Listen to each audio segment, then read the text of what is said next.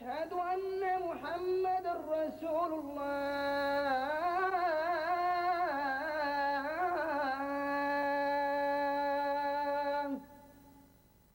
أشهد أن محمد In northern Turkey, there is a place where the wind blows ceaselessly. It fills the landscape with a restless quality, with expectations. It blows across the countryside today as it has since the beginning of time. This is the Trojan Plain, where myth collides with history. The air is charged with ancient memories of an illicit love affair that let loose the winds of war. This titanic struggle between the Trojans and the Greeks is set in human memory. The story of the Trojan War, handed down by generations of oral poets, was so powerful that 500 years after it is believed to have happened, it was set down in writing, forever immortalized by the Greek poet Homer. His epic, called the Iliad, is believed by some scholars to be based on historical fact. But was it fact or was it fiction? Now the goddess Dawn climbed up the Olympus heights, declaring the light of day to Zeus and the deathless gods, as the king commanded heralds to cry out loud and clear and muster the long haired Mycenaeans to full assembly. The Iliad, Book 2.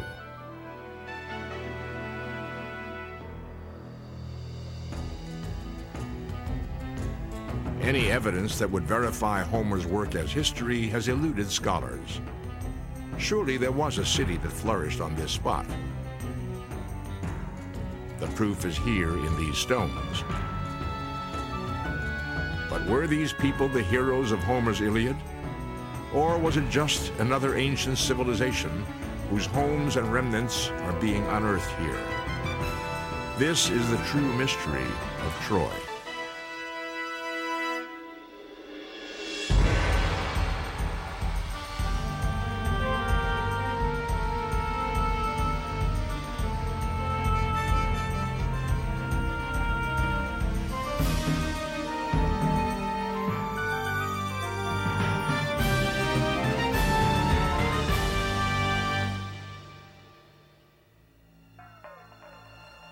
When the civilization that lies buried here was flourishing, it was a time before history. It was a time when you could stand here in this place and watch chariots charge across these plains. The glint of sun on bronzed armor. If you listen carefully, you can hear the clash of sword on sword.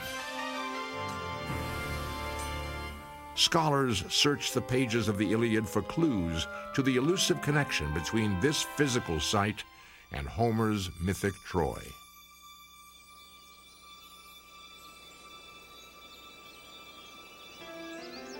According to Homer, ancient Troy was a glittering city. It was beautifully wrought. It had palaces of gold and great walls all around. The sun shone and the crops were bountiful. The river Scamander, lifeblood of Troy, flowed through the plains to the sea which lay at the gates of the city Homer called Ilium. And Zeus, the immortal Greek god, smiled down on the Trojans from Mount Olympus. Of all the cities under the sun and starry skies, wherever men who walk the earth have dwelled, I honor sacred Ilium most with my immortal heart. The Iliad, Book 2. The great mystery of Troy is whether or not the site that we gingerly identify with Troy has any association whatever with the site of the same name which the Homeric epics recount. The community of Troy back at the end of the Bronze Age, around the 13th century BC, seems to be uh, a fairly sophisticated kind of place, like um, the late Bronze Age palaces all the way from Greece to Mesopotamia. The citadel of Troy must have been very, very lively. It seems to have been a, a port of entry, a port of trade, It was a very wealthy site. It was well known by cultures as far away as uh, the south, southeastern Mediterranean. Homer's epic tale is spun out of 500 years of oral history. It begins with the telling of the story of the Trojan Wars when Paris is sent by his father King Priam, ruler of Troy, across the Aegean Sea to the city-state of Sparta. He is to form a truce with the Greeks. His mission would result in anything but peace. Paris attends a banquet given by Menelaus, the ruler of Sparta. There, he falls instantly in love with the wife of Menelaus, Queen Helen, said to be the most beautiful woman in the world. Dazzled by her extraordinary presence, Paris abducts Helen and spirits her across the sea to his home, to Troy. Once there, she renounces her husband and children and abandons herself to her love for Paris. The kidnapping sets in motion conflict between the Greek city-states, the likes of which the ancient world had never before known. One question that comes up for, for just about everybody in connection with the Trojan War is the question about Helen. Was there a real Helen and was uh, the war fought for Helen? We today would believe that there are many economic factors that would have led to such a war. However, women were major factors in these conflicts between cities and between one king and another. So it's quite possible there was a Helen uh, over whom the war was fought. Agamemnon, the brother of Menelaus and ruler of mighty Mycenae in ancient Greece, is the field marshal of the troops. And out he marched, leading the way from council. The rest sprang to their feet. The sceptered kings obeyed the great field marshal. Rank and file streamed behind and rushed like swarms of bees pouring out of a rock hollow, burst on endless burst, bunched in clusters, seething over the first spring blooms. The troops assembled. The meeting grounds shook. The Iliad, Book 2.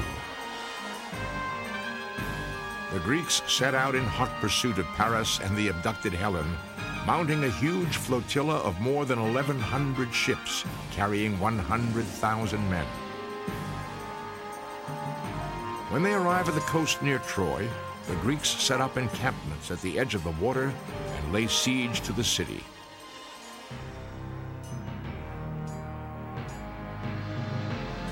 In the 10th year of the Trojan War, the Greeks hatch a plot inspired by one of their greatest military commanders. Odysseus, also known as Ulysses, conceives an ingenious plan. He orders the construction of a large horse made of wood. We have no direct evidence for a Trojan horse. I think probably most specialists would at least raise an eyebrow over this and be just a little bit skeptical. The labor takes three days. When the beast is finished, the Greeks wait for night and deposits the horse outside the gates of Troy. It is designed to seem like a peace offering. The Trojans regard the horse as a sacred beast, but unbeknownst to them, it is filled with Greek soldiers.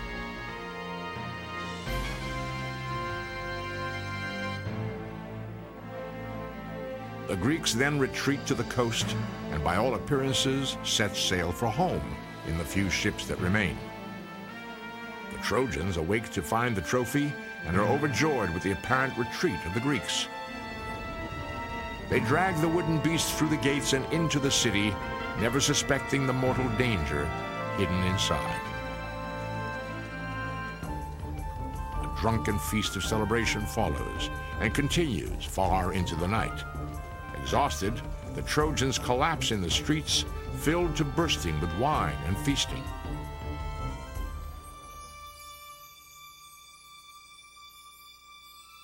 As the night waits for the break of day, so do the Greek soldiers hiding in the great wooden creation, a creation that forever will be known as the Trojan horse. Finally, The rays of the new day break over Troy. The warriors, secreted in the belly of the beast, crawl out of their hiding place and throw open the gates of the city. The Greeks slaughter the startled Trojans without mercy, killing the men, enslaving the women and the children.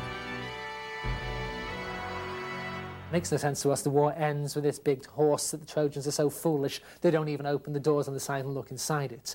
Um, cities tend to get taken in Greek stories through trickery, and in actual Greek history too, through trickery rather than through a direct assault. Odysseus is the master trickster of ancient Greek history. Therefore, it makes sense that he would come up with a master trick to take the city. When the carnage is over, Helen is left alive. Her husband, Menelaus, is about to kill her, but is so dazzled by the beauty of her naked breast that he drops his sword and falls to his knees at her feet. This is the story of Troy as recounted by Homer. Is it history or is it myth?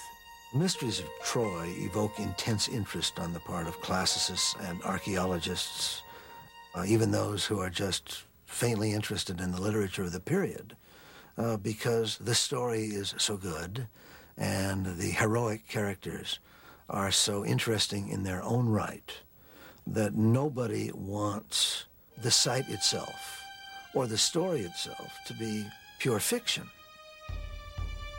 A glittering city on a Turkish hilltop, a woman so beautiful that her face launched a thousand ships, and a mysterious weaver of the legend who wrote it all parts of a puzzle that seem to get more complicated with each piece that is put in place.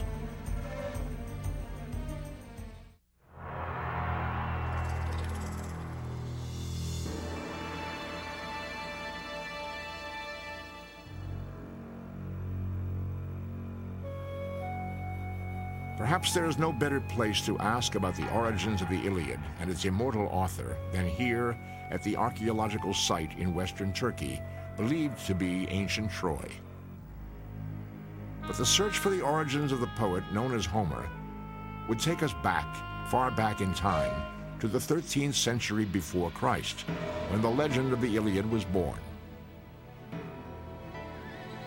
The stories of the Trojan War and all its glories were passed in oral form down through the ages from singer to singer until the 8th century BCE. At that time, they were set down by a poet many called Homer. Homer is an incredible personal genius, and this particular telling, this particular singing of the Iliad, and perhaps also of the Odyssey, um, made everybody's hair stand on end. They couldn't forget it. Someone was able to capture it in writing and did. It was not, in my view, Homer himself. Although Homer's persona looms large on the map of history, he remains as much a myth as his characters. Some scholars question if there ever really was one person responsible for the epic. They feel that the Iliad is an amalgamation of the best of the oral telling of the Trojan War story set down by a scribe. This ancient journalist may have used Homer as a nom de plume. The traditions had it that he was a blind poet, that he was inspired by the muses, by the gods of poetry and music and so on, and they put all this poetry into his head. Sing to me now, you muses who hold the halls of Olympus. You are goddesses. You are everywhere. You know all things. All we hear is the distant ring of glory. We know nothing.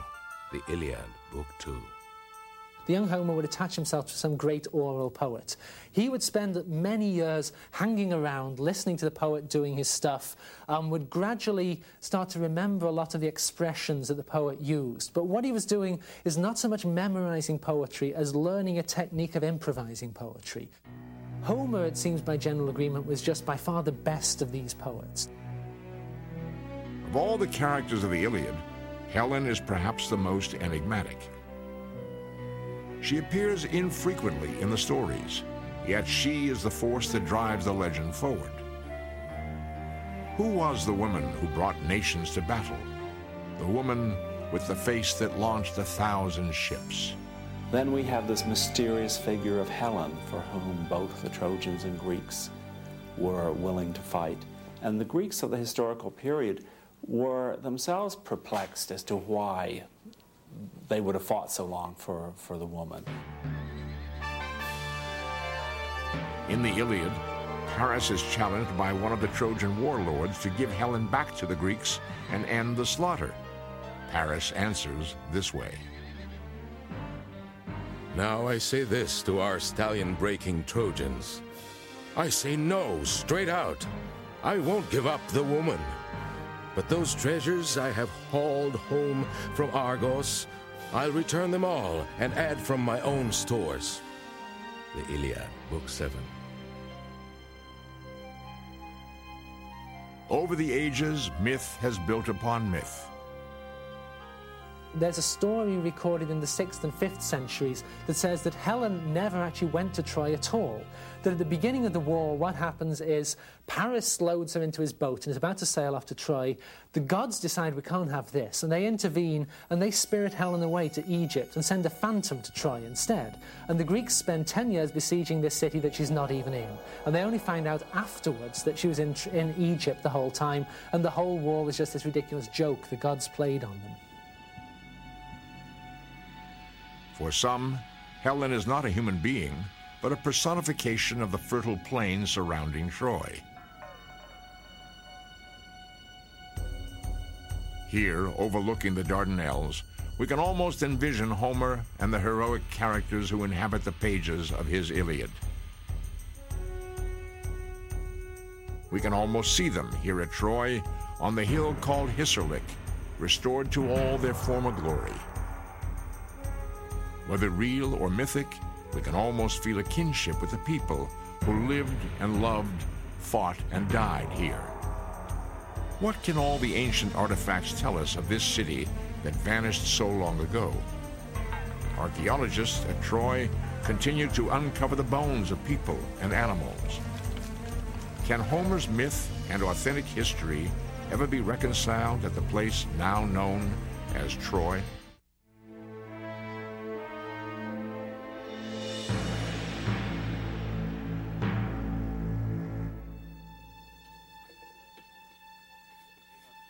Troy today. An archaeologist gingerly extracts the delicate spear point from the accumulated debris of three millennia.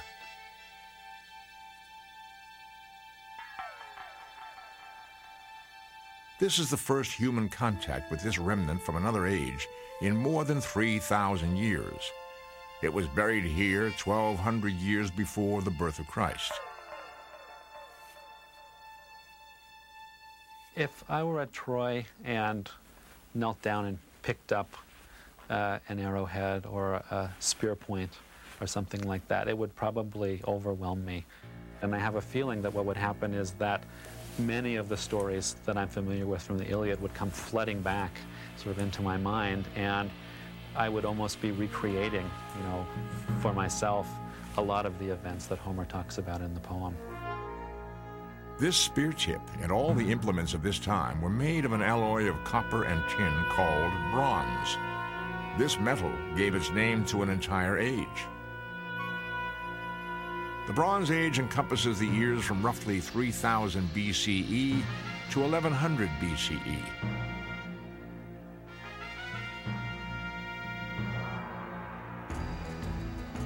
This city, which is called Troy, was settled in the early part of this age, and Homer's Trojan Wars, if they ever truly occurred, marked the end of the era.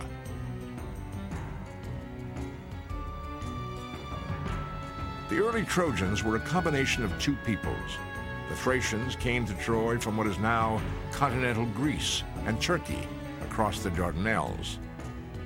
The Phrygians, whose homeland was east in Asian Turkey, had migrated west. The first habitation at Troy dates to 3200 BCE, fully 2,000 years before Homer's legend takes place.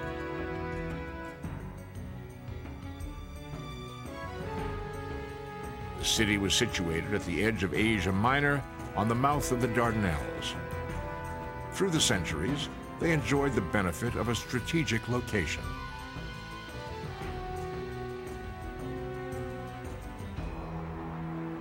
Today, as then, this narrow neck of water is the gateway from the Aegean to the Black Sea and the riches of the East. The strange combination of tides and winds which prevail in the Dardanelles to this day forced sailors of the late Bronze Age to wait in the shadow of Troy for favorable seas. Even when conditions were right, passage to the Black Sea was a treacherous proposition. It was the 13th century BCE when seafarers had not yet learned to sail against the wind. If you go to Troy now, it's quite a long way inland, several miles inland. It's very possible, though, that uh, back in the late Bronze Age, in the 13th century BC, uh, that the coastline, in fact, came in a lot closer. When Homer describes it, uh, the, the coastline is basically a brisk walk from the walls of the city. Today, the digs at Hissarlik are about 10 kilometers from the shore. The bays Homer describes have silted in, and what were once marshlands are now fields of oats and cotton. The Hittites were the dominant civilization during the Trojan era, and their written records may provide a missing piece of the puzzle. The Hittites, uh, in some ways, their culture seems to be rather like the Mycenaean culture. And uh, they kept lots of records on small clay tablets. And some of these refer to a great kingdom to the west called Ahiyawa, um, which sounds very similar to the ancient name for the homeland of the heroes, Achaia. And so some people think that Ahiyawa is referring to Mycenae in Greece, Achaia. It is also from the Hittites that we possibly have the first written confirmation of the existence of the people of Troy. The clay blocks which have come to be known as the Hittite tablets date between the 18th and 13th centuries BCE and make brief mention of a place called Wilusa. Some scholars speculate that if the W is dropped from Wilusa to Ilusa, you are closer to Ilion or Ilium which is Homer's name for Troy. Another fact that we have from the Hittite tablets, there is a particular important person at Wilusa whose name is Alexandros. And Alexander is another name for one of the most important people in the Trojan War, namely Paris. So is that coincidental? Is it like saying, well, Smith? You find the name of Smith at two different sites, thus they must, must be connected. But it, it's another piece of the puzzle. By 18th century BCE, horses were introduced to Troy by the Thracians, who lived to the north across the Dardanelles. Recent excavations at Troy have unearthed hundreds and hundreds of horse bones. Though the significance of the find is not yet clear, they could serve to confirm Homer's label of the Trojans as horse tamers. Little in this world unfolds as we predict. Trojans could not have foreseen the contributions they would make to the chain of humanity. They created various sporting games using their horses, including headstands and acrobatics which they performed before admiring crowds. By the Renaissance and the early 1300s, these performances had spread throughout Italy. They would become the foundation for the earliest form of the circus. Popularity of the circus in Europe would rise, eventually spreading overseas, where in 1868, a famous clown, dressed in red, white, and blue, would be the inspiration that came to symbolize the United States Uncle Sam.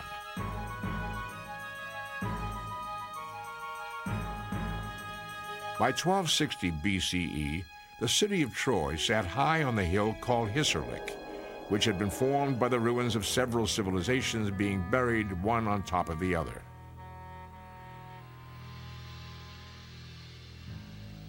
Each of these layers is given a Roman numeral from 1 to 9. Homer's Troy is generally assigned to layers 6 or 7. Troy 6 is a magnificent site. It's a wealthy site. It's a site that is clearly known by a lot of other cultures for its goods, as a trading center, uh, whatever its value may, may have been, and hence a site worth taking. Troy 7 is a rather miserable, contracted site and not so well worth taking, but it does show signs of cluttering, of clustering of people who've come in from outside, who have embedded in the ground large storage jars in, in the, the very floor of the small little hovels that they've thrown up very quickly. It would indicate to many, it does to me, signs of, of siege, signs of people who regularly live outside of the fortification wall being driven inside, their conditions not being very good, but living in those conditions far preferable than the alternative, which would, which would be death. Ultimately, the story of Homer's Troy is a story of war.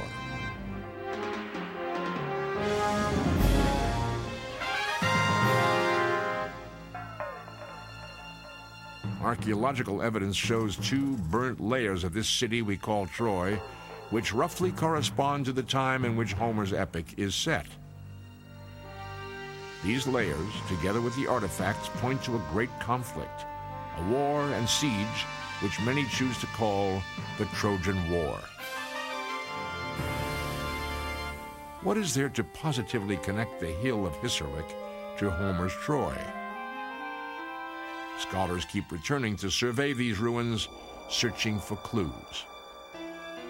The site of Hissarlik is a reasonable site for Troy because in a general way it obeys the mandates of the Homeric, the Homeric poems.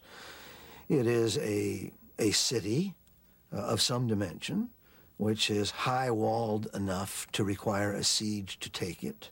It is close enough to the sea to enable the Greeks to get to and from their ships in reasonable order, and it has a stream uh, running through the plain, which corresponds to the stream, the Scamander, which, which Homer mentions in his, in his poetry. Had it not been for Homer's great epic poem, would so much attention have been brought to bear on this Bronze Age settlement? One man forever changed our perspective on this place and this poem. In 1870, a German self-made millionaire set out to find the lost city of Homer's Troy, a well-thumbed copy of the Iliad tucked under his arm. With brutal fervor, he excavated what was then an ordinary hilltop, and in the process pried open the lid on one of the world's most compelling ongoing mysteries.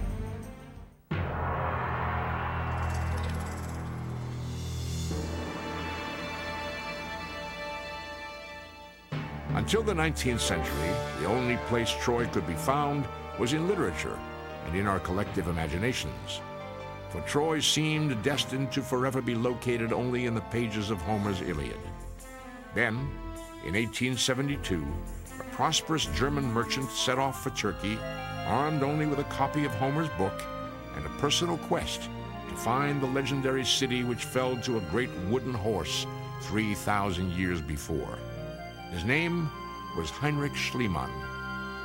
Some people think Schliemann was one of the world's great frauds. He was certainly one of the world's great psychotics. Whether he was a fraud is another matter. Uh, Heinrich Schliemann, in the past several years, has had a fairly bad press about his honesty uh, and the way he conducted his scholarly affairs vis a vis his colleagues. Nonetheless, you cannot dispute the fact that insofar as Bronze Age archaeology is concerned, he kick-started it into existence. Schliemann spoke 12 languages, including Greek. This facility and a keen business sense had turned him into a millionaire at a young age. All of his accomplishments in commerce were merely a prelude to what he considered his destiny to find the lost city of Troy. Despite the fact that mid 19th century scholars considered a belief in the physical Troy to be folly, Schliemann never gave up his stubborn contention that the real Troy lay buried somewhere in western Turkey. In 1869, Schliemann made his home base Athens, Greece. There, he met and married a beautiful young Greek named Sophie.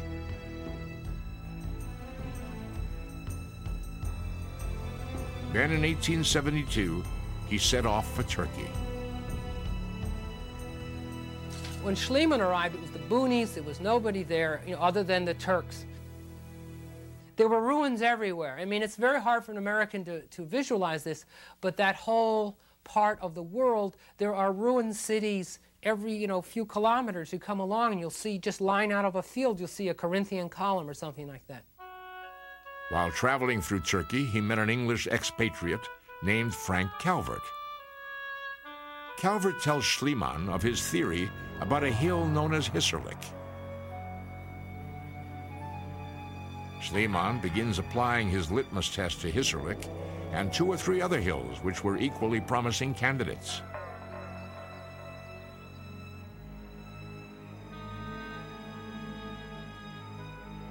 Using the Iliad like a treasure map, Schliemann eliminated all but Hissarlik, a mound about 130 feet high and 700 feet across.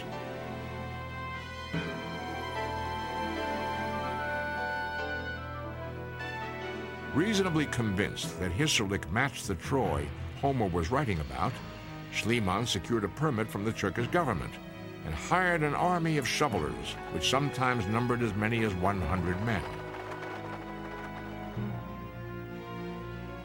Using clever literary detection and extraordinary confidence in his own gut instinct, Schliemann found what thousands had missed through almost 18 centuries of searching. He located the physical site of what we refer to as Troy. But his excavation method was less than subtle. What happened when he started digging was that he, much to his surprise, found this tremendously complicated, tremendously deep sequence of ancient cities piled one on top of another.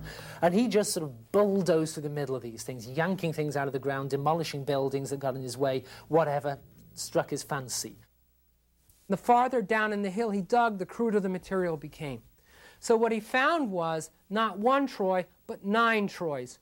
And they were stacked up like a wedding cake from top to bottom, from the youngest right down to the oldest.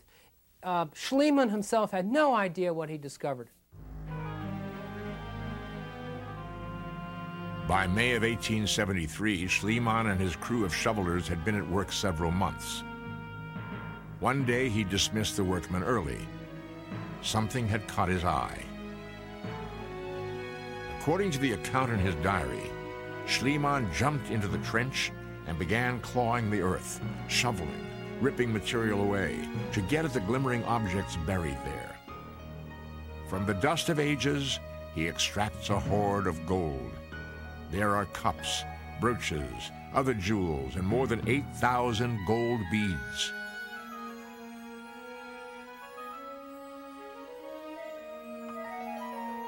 In the version of the story Schliemann wrote in his diary, he handed the objects up to his wife, Sophie, and she transported them in her skirts to a safe place. With their hidden treasure, Schliemann and Sophie steal out of Turkey. Thus begins the mysterious odyssey of what some believe were the jewels of Helen of Troy. While in Greece, Schliemann photographs his wife, Sophie, in the jewelry calling the headdress which he himself had fashioned from the loose gold beads the crown of Helen. The news flashes around the world in bold headlines. Schliemann finds Priam's treasure. His fame thus secured, he donates the objects to a museum in Berlin. Not only is the authenticity of the treasure challenged, but its origin is also in question. His account of the finding of the treasure of Priam is full of fabrications. He said that Sophie, his wife, was with him. We now have proof that she was in Athens with her family at the time it was found. Some people think they found records from um, market dealings in Istanbul to suggest that Schliemann actually bought this treasure uh, on the open market, took it to Troy, sent away the workmen, buried it in the walls, yanked it out in order to have a big publicity scoop. The treasure of Priam remained unharmed in Berlin for the next 70 years. Then in 1943, Hitler orders all German art treasures crated, cataloged, and secured in various bunkers and repositories around Germany.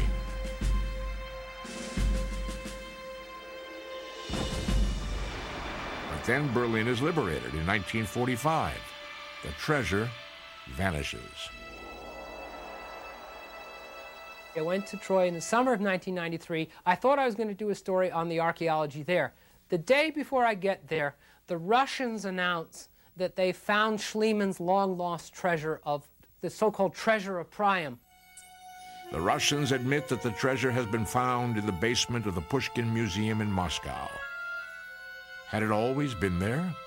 Or have there been other mysterious detours for the jewels of Helen since 1945?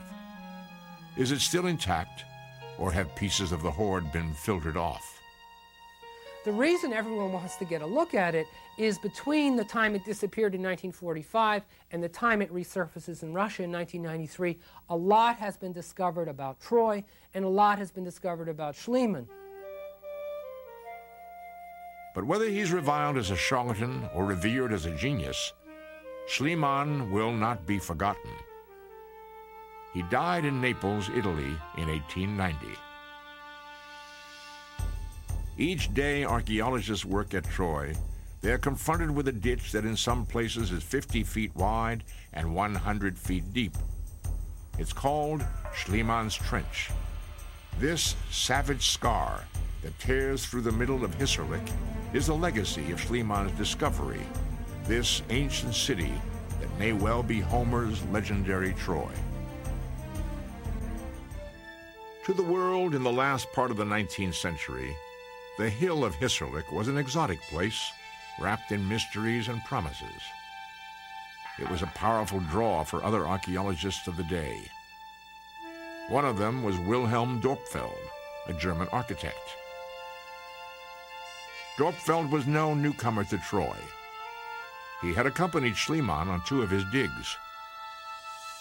In 1893, Dorpfeld returned to the site alone he was trying to reconcile the small two acre area that Schliemann had uncovered with Homer's description of the great city of Troy, sprinkled throughout the Iliad.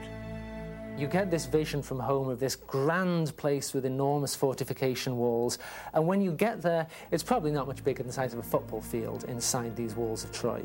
It's hard to imagine all the action of the Iliad taking place there.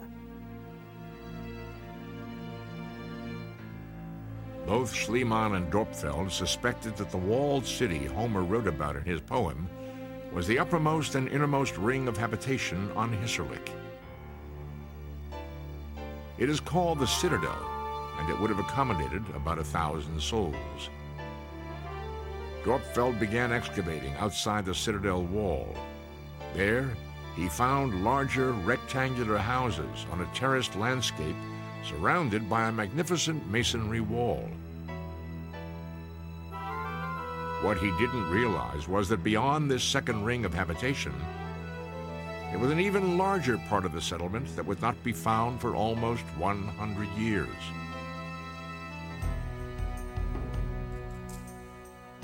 In 1990, the current archaeological team at Troy discovered the foundation of the true outer wall of the city. Scientists mapped a barrier almost one quarter of a mile from the center of the city. They actually dug away. They didn't find a wall, they found a trench, a ditch actually cut into the bedrock. And the archaeologists now think that that was um, the face of the wall. That if you want to make a high wall, dig a ditch in front of it and then put the wall behind it. And that makes the wall that much higher, that much harder to climb over. And that's what they found. And that makes Troy a much bigger place it makes it a more suitable candidate for Homer's Troy. At last, the true picture of Troy begins to emerge. This new find reflects a settlement of perhaps 6,000 people. Science is closing in on the mystery of Troy.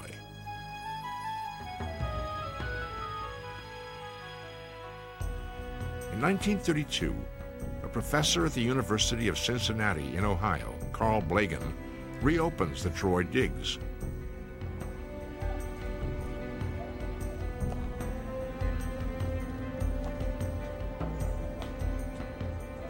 When Blegen took over the dig at Troy, it was said the site was a ruin of a ruin.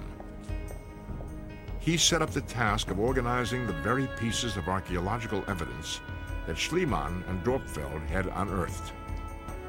I mean, most laymen come to archaeological museums, they see these pottery bits and their eyes glaze over. Uh, Carl Blegen was a master. You could dump a truckload of pottery bits on a big table, and Carl Blegen could walk down the table sorting them out by time just by looking at them. In 1939, he set off for Western Greece, looking for the elusive connection that would link the Mycenaeans to the site at Troy. There he had what has been described as the most remarkable first day in the history of archaeology. While digging in an olive grove, Blegen stumbled upon 600 clay tablets in an indecipherable language, later called Linear B. These were later dated to the 13th century BCE. Could this be the written proof that would place the Mycenaean Greeks on the shores of the Dardanelles and thus bring Homer's Iliad closer to factual history?